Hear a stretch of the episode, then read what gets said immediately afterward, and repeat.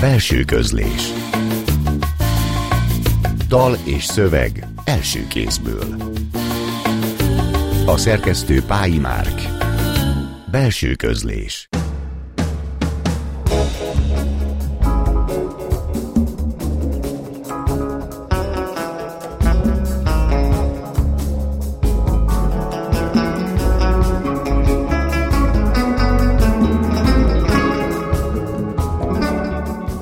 első két kötete, eszékötetek, a tárgyakorlatok, majd a határhelyzetek porcelán költészetéről jelezték már azt az írói utat, nem csak a szípúrói szövegalkotóit, amely írásaiban sokszor kényesnek tartott témákat feszeget. Határok, határátlépések, földrajzi értelemben, politikaiban, társadalmi kérdésekben, és persze a fordítói határokat is átlépi. Határátlépésekről is beszélgetünk Kis Noémi író műfordítóval. Meghozta a zenéket, meg készülő kötetéből egy kis szövegben mutatja be a következő kötetét, tartsanak velünk, én Marton vagyok.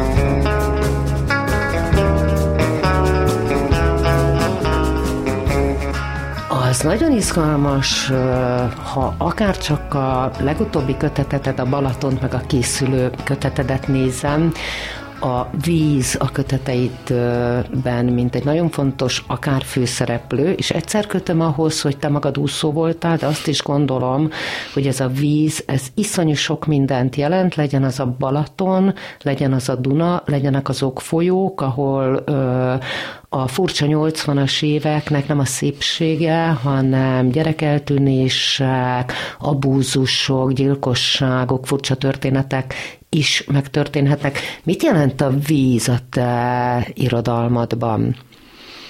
Hát egyszer vagyok ugye én, meg van az irodalom, az két különböző dolog. Én azt gondoltam a vízről, hogy mindig szerettem olyan könyveket olvasni, amik tengerparton játszottak valamiért.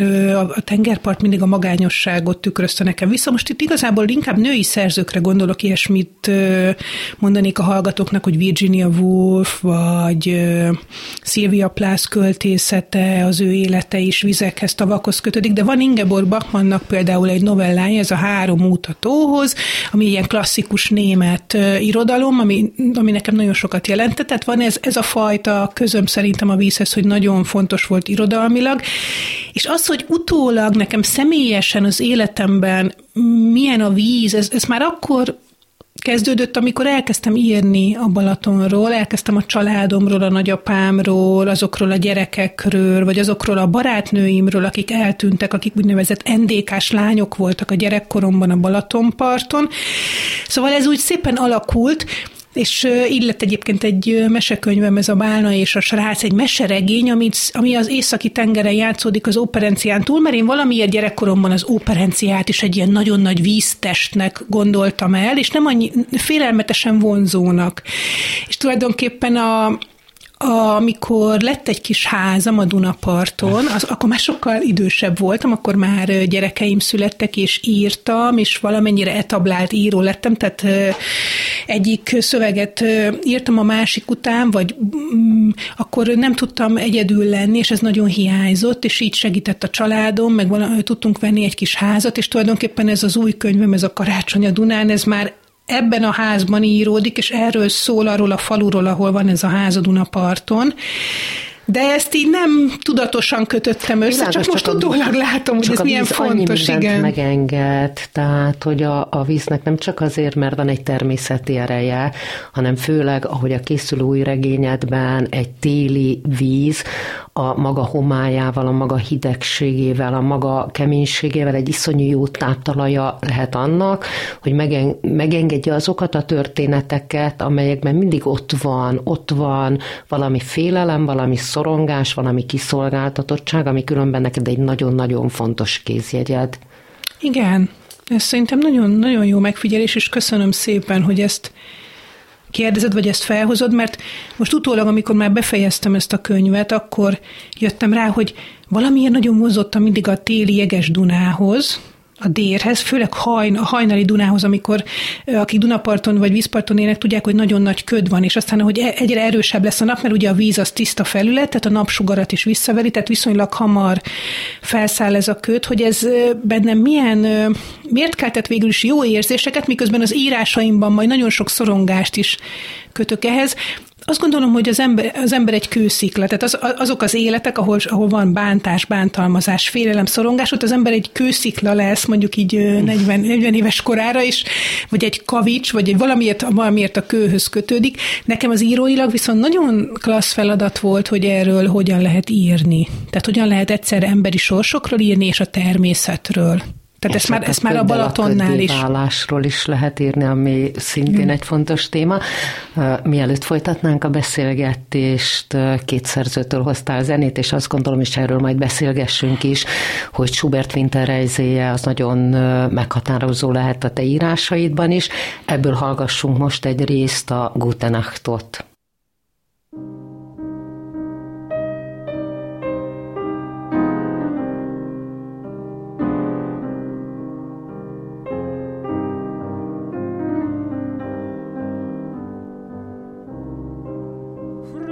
be.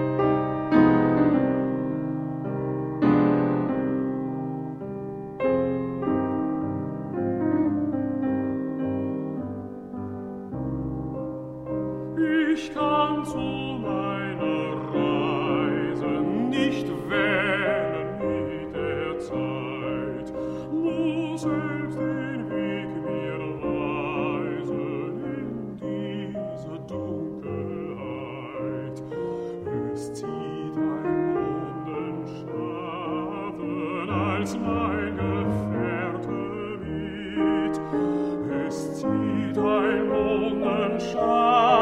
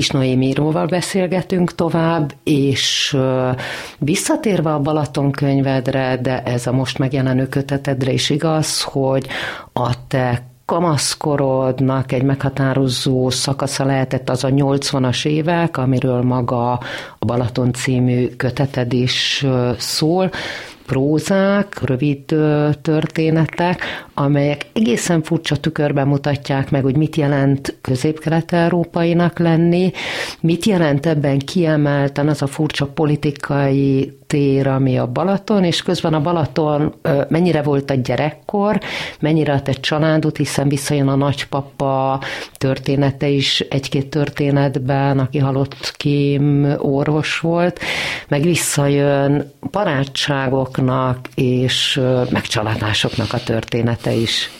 Mm, igen, a Balaton ugye egyrészt a szabadság ideje volt, a nagy, nagyszüleim 60-as évek végén építették a nyaralójukat, nyilvánvalóan azért mégiscsak a Kádár rendszer elitje engedhette meg magának, hogy legyen egy nyaralója, viszont minden ember járt a Balatonnál, tehát annak idején volt egy ilyen üdülői, szottüdülői világ, és igyekezett az állam a családokat vagy nyaraltatni, tehát tulajdonképpen könnyebb volt eljutni abban az időben a Balatonhoz, meg ugye nem lehetett utazni. És ezt én Nekem nagyon fontos volt, hogy minden évben a nyarakat a Balatonnál töltöttem. Ez ma már fura lehet egy gyerek számára, hogy valaki csak egy helyre megy nyaralni, és az mondjuk 100 kilométerre van, de ez nekem nagyon meghatározó volt, és én hát a szabadság. állandóság, a szabadság igen, állandósága. Igen, ez nagyon jó, igen. Tehát, tehát egy olyan szabadságot adott, ami most felnőtt fejjel mm, talán egy, egy kicsit másképp értelmeződik, de én mai napig is szeretek, vagy a Dunaparton, vagy a Balatonon, és a gyerekeim is mindig mondják, hogy maradjunk itthon, vagy ne nagyon utazunk. Igen, ez a gyerek embereknek van egy ilyen szeretete vagy vonzalma az, az állandósághoz, de hogy mégiscsak egy zárt rendszer volt, és amikor elkezdtem írni a novellákat, akkor, akkor mégiscsak a Kádár rendszert akartam valahogy ábrázolni, vagy ennek ezt a kettős dimenzióját, hogy egyszerre voltunk szabadok, mint gyerekek, mert volt nádas, volt Balaton, voltak halak, az egésznek volt egy, egy olyan biológiai szintere, vagy természeti szintere, ami ma már alig van a Balaton környékén, tehát az, hogy kiengedtek minket reggel és este mentünk haza, és azt csináltunk egész nap, amit akartunk. Meg ott voltak a nagyszüleim, akik neveltek, és az ő életük, ugye értelmiségiek voltak, sőt én el szoktam néha mesélni, hogy nagyszüleim például Nemes Nagy Ágnessel is barátkoztak, meg ugye gödöllőiek voltak, tehát ismertek nagy, elég sok írót, meg papot, meg tanárt, nagymamám tanárnő volt, tehát hogy valahogy így ebben nőttem fel, de mégiscsak volt egy állandó elégedetlenségük, ugye nagyon erősen rendszerkritikusak voltak, meg iskolai tananyagkritikusak, meg volt tényleg ez a kettős énem, mint minden gyereknek, ezt a Dragomán Gyuri szokta nagyon szépen ábrázolni, hogy volt egyszer egy hazugság, meg egy igazság, de egy gyerek ugye mind a kettőt igazságnak hát, véli. Hát, ez a kettőség, ez a Balaton regényben az végig ott van, nem csak az iskolával, igen. mert hogy abban a pillanatban, és itt az NDK-s történet benne van, mint ahogy a Dalos Györgynél, mint ahogy Pap Gábor Zsigmondnak a filmjében, tehát hogy ez egy, egy szimbolikus történet a 80-as évek Balatonja és az endékások, a tekintetben is egyfajta szabadság látni azt a régiót, ahol a szabadság még ennyire se volt meg. Tehát attól nagyon izgalmas, hogy ennek lesz egy nagyon erős politikai tükre is.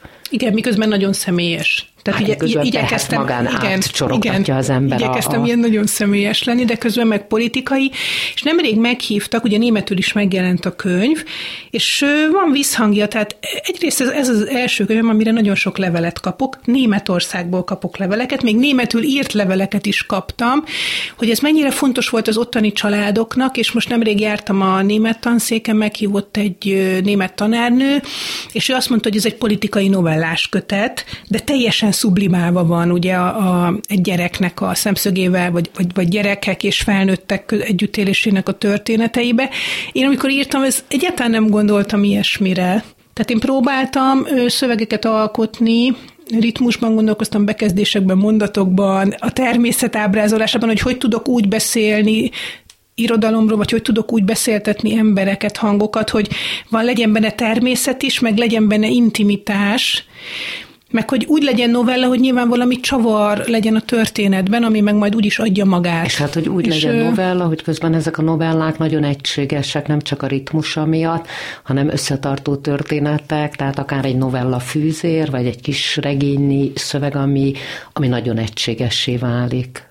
Igen, ciklus lesz tulajdonképpen. A kiadóban egyébként Dávid Anna szerkesztette a könyvet, és szerintem ő így örült neki, meg, meg, meg három kiadása megjelent most már a könyvnek, tehát hogy ő, és akkor ő segített, tehát mi azért erről így beszélgettünk, amikor még csak a fele volt meg a könyvnek, hogy mi lenne, hogyha, hogyha még bontanám ezt a nagyapa szállat, és akkor tényleg elkezdtem levéltárba járni, és akkor viszont nagyon sok dolgot megtaláltam az ő életéről. Ez nekem még egy nagyon különleges élmény volt, hogy, hogy a rendőrségi levéltárban megtaláltam azokat a halál eseteket, ahol ő dolgozott, és tulajdonképpen majd ebben az új könyvemben is lesz még egy ilyen történet, egy kislányról. Janis Joplintól hallgassuk meg a Move Over-t, és Kis Noémivel visszajövünk utána.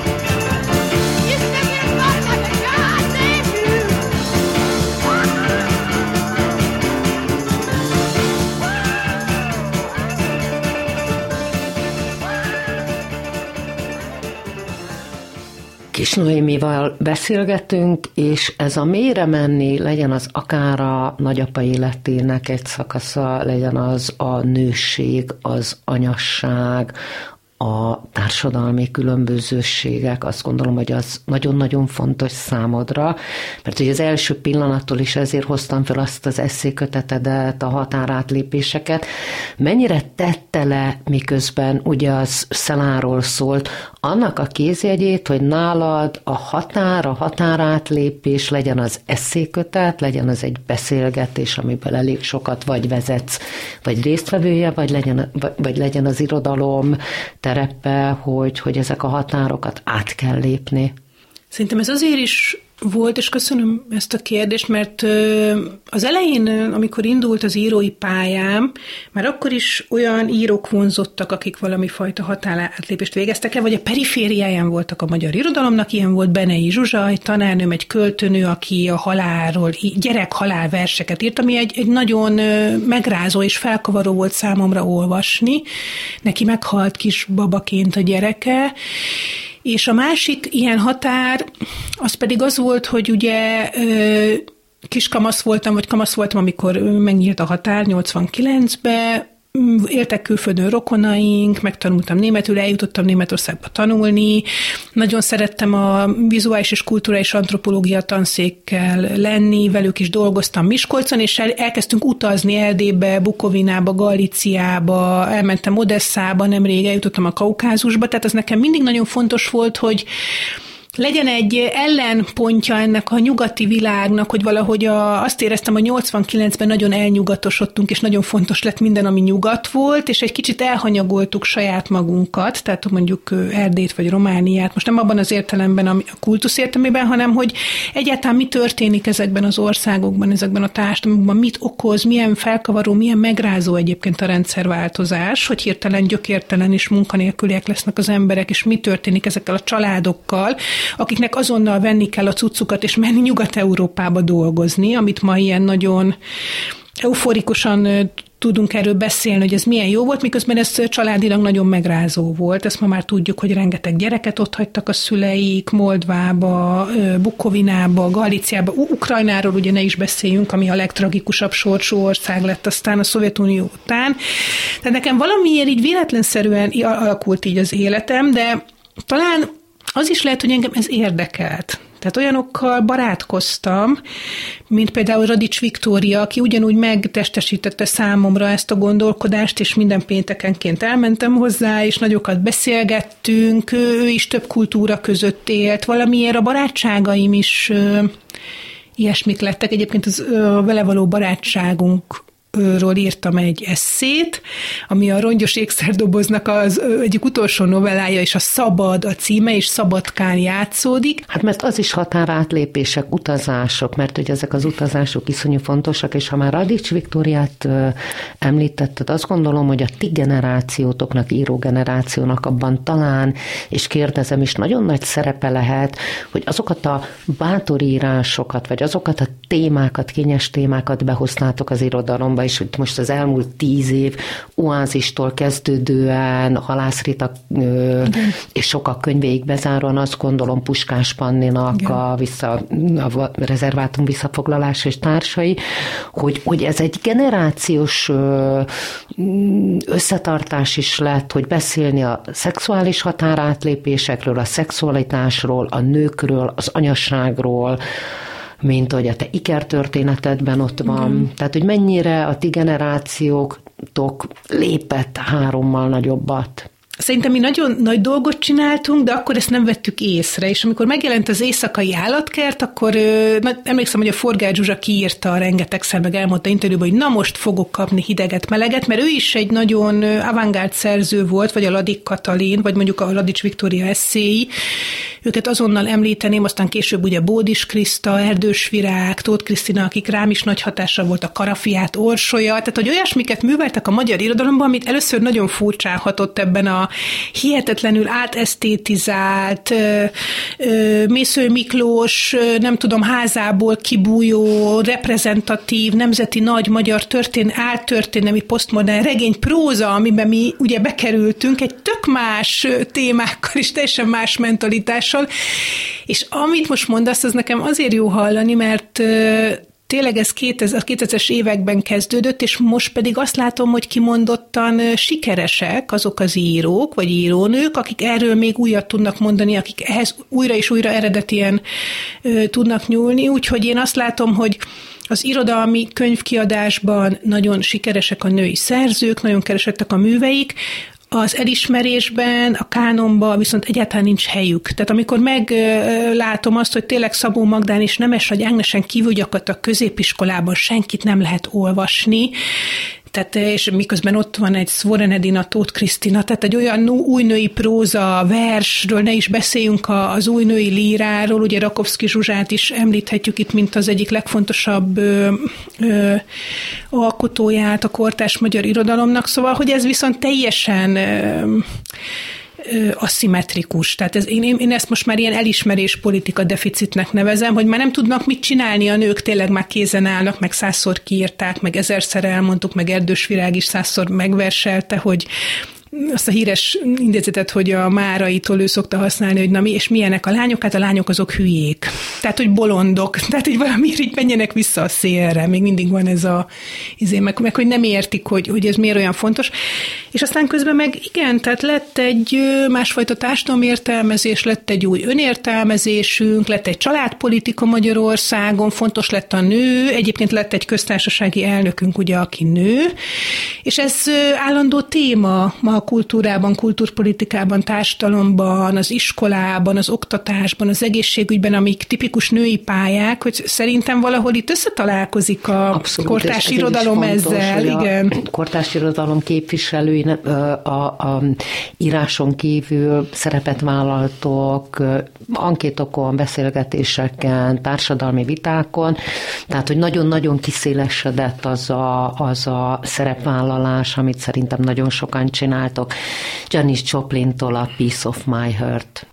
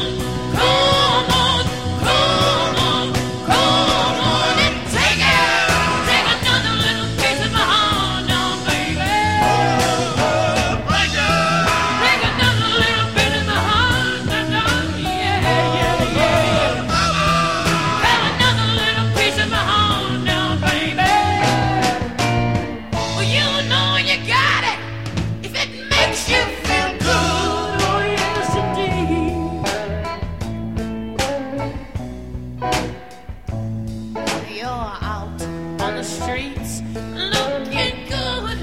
And baby, deep down in your heart, I guess you know that it ain't right.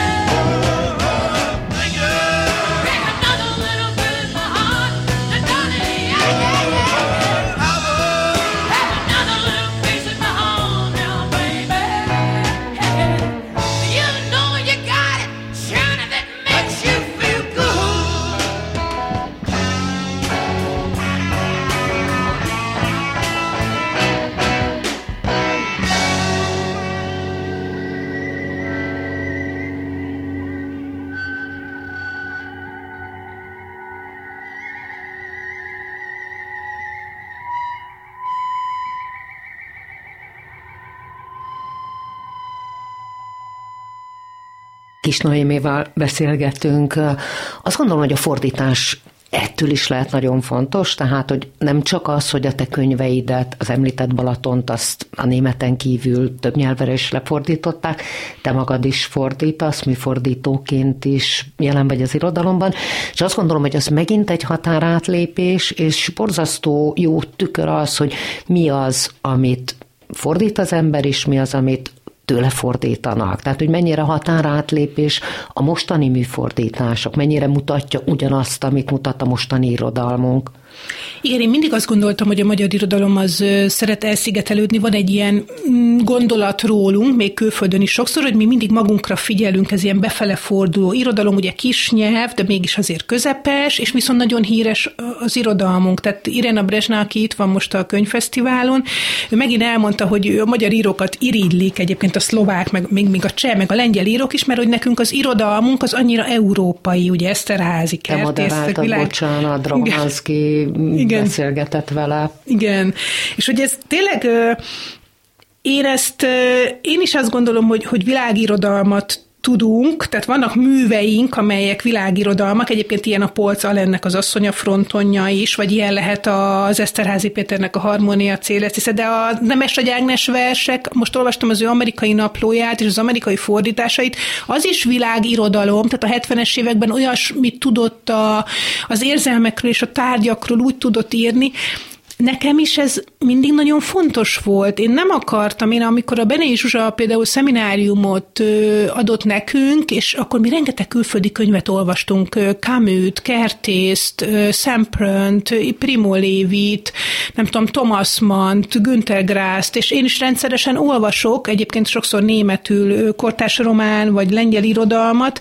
Én ezt nagyon erős irodalomnak tartom. Én, én, én nem gondolom, hogy csak a magyar irodalomban vannak vannak érdekességek. A magyar irodalom is néha nagyon befele forduló, kicsit önismétlő, vannak unalmasabb könyveink, vannak nagyon erős, nagyon eredet, eredeti nyelvileg nagyon jól most például a Viski Andrásnak is várom, hogy elolvassam az új regényét, mert már láttam, hogy többen szóltak, hogy ez nagyon erős, vagy én Györe Balást is mindig várom, hogy új könyve legyen, mert nyelvileg egy nagyon érdekes írónak tartom, elképesztően sokat tud a családról, az emberről, az apáról mondani, úgyhogy nekem is vannak egy kis íróim, vagy favoritjaim, ez nem mindig egyezik egyébként az irodalmi kánonnal. Ez és... nem baj, mert az irodalmi kánon ott van, ahol szerintem az ember azt gondolja, vagy az, az, az, az én olvasatomban az lehet nagyon mozgékony is, vagy Igen. jó volna, hogyha változna. A másik, amit hozzád kötök, és szintén fontosnak tartok, a gyerekirodalom, mert azt gondolom, hogy egy gyerekirodalom, ami régen levált arról, hogy irodalom,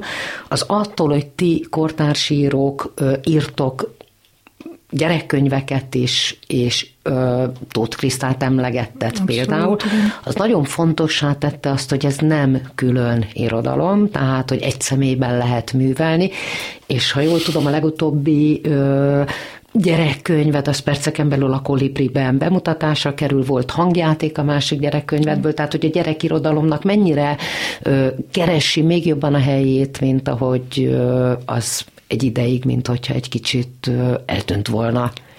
Igen, ez nagyon jó kérdés. Egyrészt van egy nagyon jó hagyományunk, ugye Lázár Ervin, Nemes és Mésző Miklós, nem tudom, Csukás István, tehát hogy ugye ők felnőtt írók is voltak, és gyerekírók, vagy úgy írtak a gyerekekről, hogy a felnőtteknek ugyanúgy élvezhető. Van egy nagyon erős népmesei hagyományunk, allegórikus a nyelvünk, tehát nagyon jól lehet magyar irodalmat ráfűzni a magyar nép, népi hagyományra, zenére. Ezt Nemes János is mindig hangsúlyozta, hogy ő zenére írt, én nekem ugye gyerekeim lettek, nekem ez fontos volt. Igazából ezek már felkérések voltak, tehát mind a kétszer, egyszer a Kőrösi Zoltán, aztán meg a Horváth Péter kért fel, és így lettek a gyerekkönyveim, de a Pagony kiadó az nagyon szereti gondozni kortárs írók gyerekkönyveit, és fantasztikus illusztrátoraink vannak, tehát ezeket, ezek a könyvek tényleg művészi mm, színvonalú kiadások, tehát nem csak a szöveg, hanem a kép, ami, ami hozzá kerül, úgyhogy én, én látom, igen, hogy nagyon jó a kortás gyerekirodalom, és most is a könyvfesztiválon láttam, hogy nagyon nagy teret foglal el, tehát elmegyünk oda, és nagyon sok gyerekkönyvkiadó van, akik foglalkoztatnak kortárs írókat, ezt abszolút jónak tartom, a gyerekeim színvonalas, komoly szövegeken nőnek fel, más irodalmakban lehet, hogy ez talán jobban elhanyagolódik, vagy jobban ketté válik a gyerekszerző és a felnőtt szerző. Ami érdekes, vagy ami a kérdésedben is benne volt, hogy ezt az általában nők, meg anyák írják, és ezt kicsit sokáig úgy mostohán kezeltük, mint a női szerzőt, női igen, írót. most hogy helyre kerül. Igen, hogy ez, vagy, majd, hogy ez csak egy gyerekíró, de nem, tehát most már egy komoly visszhangja van a gyerekkönyveknek, igen. Hoztál egy rövidebb részletet a most készülő könyvedből, és akkor azt hallgassuk meg. A masszőr. Részlet a Karácsony a Dunán novellás kötetből. Karácsonyra mindenkinek meggörbült a háta a faluban. Onnan tudtam, hogy közeledik az ünnep, hogy az emberek még vasárnap is fel alá vándoroltak. Zsákot, kosarat cipeltek a falu egyik végéből a másikba. Káposztát, krumplit, hurkát. Lógott a műanyag szatyor a kezükben, és súrolta a járdát. Kesztyűt húztak, a kutyának kocsonyacsontot dobtak, meg malackörmöt. Legyalogoltak a kert végébe fogót, és baltát vettek magukhoz a fáskamrából nagy törzsű fákat hordtak az ártérről. Beszélték a Katicában, hogy nemrég egy masször vett házat a faluban. Munkás hétfőkön reggel korán már őt emlegették az ivóban. Az egész falu testét kicseréli, hallod? Kiszedi a csontod a bőröd alól. Lefejti a merev izmaid, és szálakra tép. Hadarták, hogy mekkora ereje van. Megszabadít minden tehertől. Mikor kijössz a házból, Másik ember vagy. Az ő házában új kezed, lábad lesz, még a nyakad is kitekeri. Figyeljétek meg, hogy egyszer mindenki a masszőrünk keze alá kerül. Te apád és testvéreid mind. Siri Lankán kezelte az elnököt. Na, az testvesztés lesz a javából. Mell és láb elhagyás, ami mindenkinek eljön egyszer. Ez az ember kiforgatja a csontjaidat, kiszívja a velőt. Amikor már végképp nem bírsz kikelni az ágyból, kicsavar az élőhelyedről, és új emberként érsz tovább. A faállítás a legfontosabb szentestei rítus. Többnyire favágással kezdődik az ártéren. Az Akácos utcán következik a fenyőerdő, ami végig elnyúlik a külső folyóparton. Hallani a balták csattanásait. Ha valaki időben ültetett egy vékony törzsű fát, hamar megjön neki a kis Jézuska. Nem. Senki nem szeretné műanyag fenyőt a nappaliába, élethű, kihajtható ágakkal, poros, felszálkásodott törzsel, ami az évek alatt majd szépen elporlik, és a szovjet égőket úgy belecsíptetik, hogy összeolvadnak az ágakkal. Fenyőillat és titkos ima legyen az ünnep, amiért meg kell dolgoznia a testnek. Párás, sötét felhők vonultak a folyó felett. Forgott a decemberi szél. Igen, barátságtalan időben köszöntött ránk a szenteste. Annál szebb volt a benti melegben és pontyszakban a mennyből az angyal. Felálltak és énekeltek, kicsit spicces volt már mindenki. Gyertyák pislákoltak a házak ablakában. A szélvihar lehellete ráfagyott a partra, redőkben állt a jég a kagyló rétegen, és a folyó hasas hordalékán. A sóder kifehéredett, és estére ködbe veszett. Egészen elapadt a víz december végére a hidegben. Szilveszterre jégsziklákat képzett, mintha fagyeső hullott volna. Épp a szilveszter előtti napon történt, hogy kifordult a csípőm. Fát pakoltam az udvaron a kosárba, és utána nem bírtam kiegyenesedni. Másnapra az ujjaimat sem éreztem, mintha nem volna készfejem. Bárová nyúltam, még csak nem is bizsergett. Megfogtam a kávésbögrét, a kocka cukrot, és nem volt ott semmi a kezemben, úgy éreztem, hogy csak a levegőt markolom. A kanál is kicsúszott a kezemből, és hiába próbáltam megtartani. Az utána lévő nap már a lábamat sem éreztem. Amikor kikeltem az ágyból, valahogy kijutottam a konyhába, és kezdtem teát főzni. Lógtak az ujjaim. Lábaim rongyok. Aztán fájdalmas pup nőtt a hátamon. Szabályosan elcsavarodott a nyelvem. Beszélni is elfelejtettem. Elöntött a határtalan fájdalom, és nyilalt, nyilalt. Aztán amilyen hirtelen jött, elmúlt, mintha semmi sem történt volna, pedig ott volt egészen belül a csontokon fájt, de még csak kimondani se tudtam, hogy mennyire. Minusz húsz fok. Ilyen dermesztő időben csurik pakoltuk a cserépkájhát. Hamuzni kellett volna már hajnalban, de alig tudtam megfogni a vödröt. Közben a vízművek délre elzárta a csapokat, ezért botorkálva lementem a folyóhoz két fémvödörrel. Abban bíztam, hogy a jéghidegben újra lesz derekam, fejem és ujjaim. Van, akit fagyjal kezelnek reuma ellen. Levettem a kabátomat, és jeget pakoltam a karomra. Hát, ha újra érzek majd valamit. A folyóparti jégsziklák pereméről csak úgy behajoltam a vízbe. De nem jöttek vissza teljesen az érzetek, pedig mind a két kézfejemet hosszan és kitartóan beleeresztettem a jeges vízbe. Visszamentem hát a házba, és felhívtam a masszört. Azonnal menjek át válaszoltak, és se izgatott alak volt. Hozzam a púpomat is. Nehogy a Dunába ejtsem, minden letört csontom legyen nálam, még nevetett is hozzá.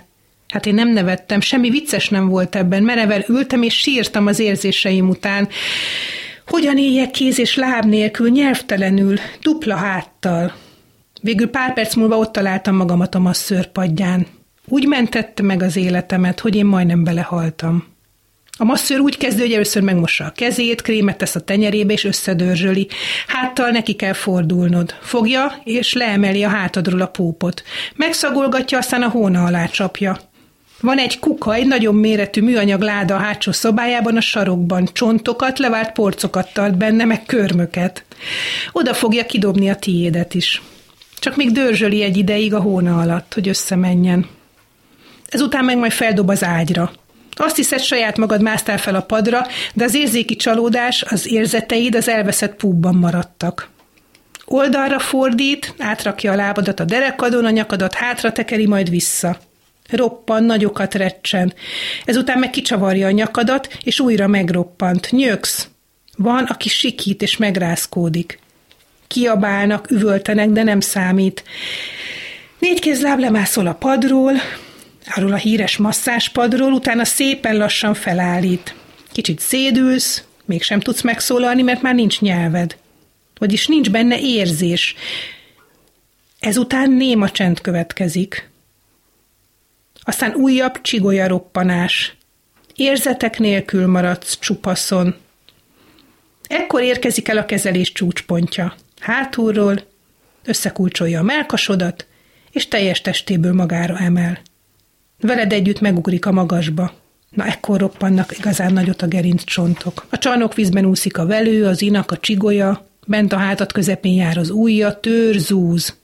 Hajtogat és nyom. Aki egyszer járt a masszörnél, örökre vendége marad. Teljesen hozzánő. Biztosan nem tud többé nélküle élni. Alig várja, hogy újra lelopja a kezével a csontjait. Többször megkezelt engem is ez az ember, de volt, hogy nem úgy végződött a kezelésem, ahogy máskor. Teljesen levetkőztetett, csupaszon a földre kellett feküdnöm, széttárni a karomat, mintha egy repülő volnék, vagy mint egy fekvő Jézus a kereszten. Diderektem, erre a masször eltönt és hozott egy takarót. Jó meleg pokrócot. Aztán hallottam, ahogy kotorászik a púpok között, és megfog egyet. Na mondtam, ugye? Nehogy a Dunába essen, mond kérdőre némi kéjjel, újra odagugolt hozzám, és egy géppel átdörzsölte az egész testemet, majd visszaakasztott rám egy új csontot. Szépen odaillesztette.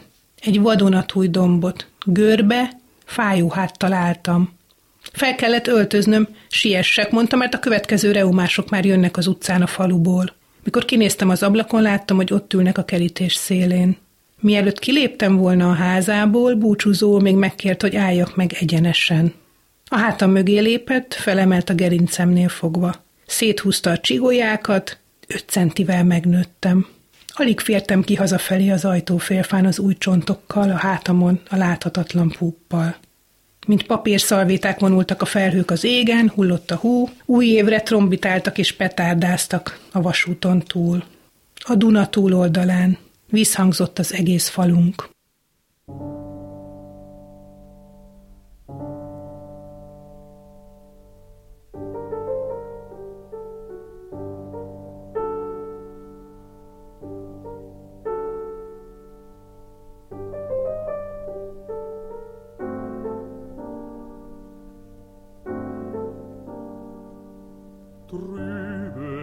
hinterm Dorfe steht ein Leiermann.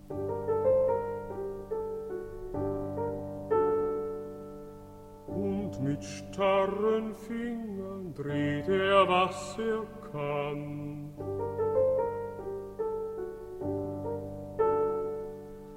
Barfuß auf dem Eise wankt er hin und her,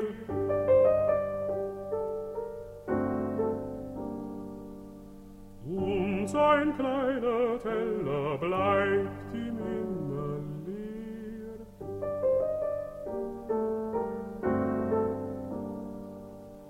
Und sein kleiner Teller bleibt ihm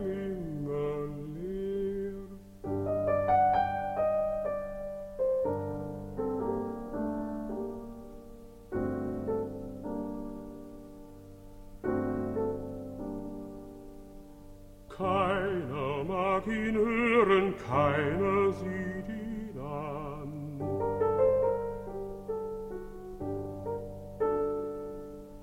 Und die Hunde knurren um den alten Mann.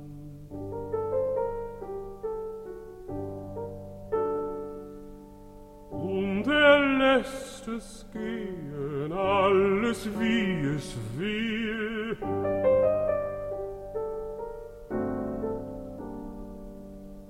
Dreht und seine Leier steht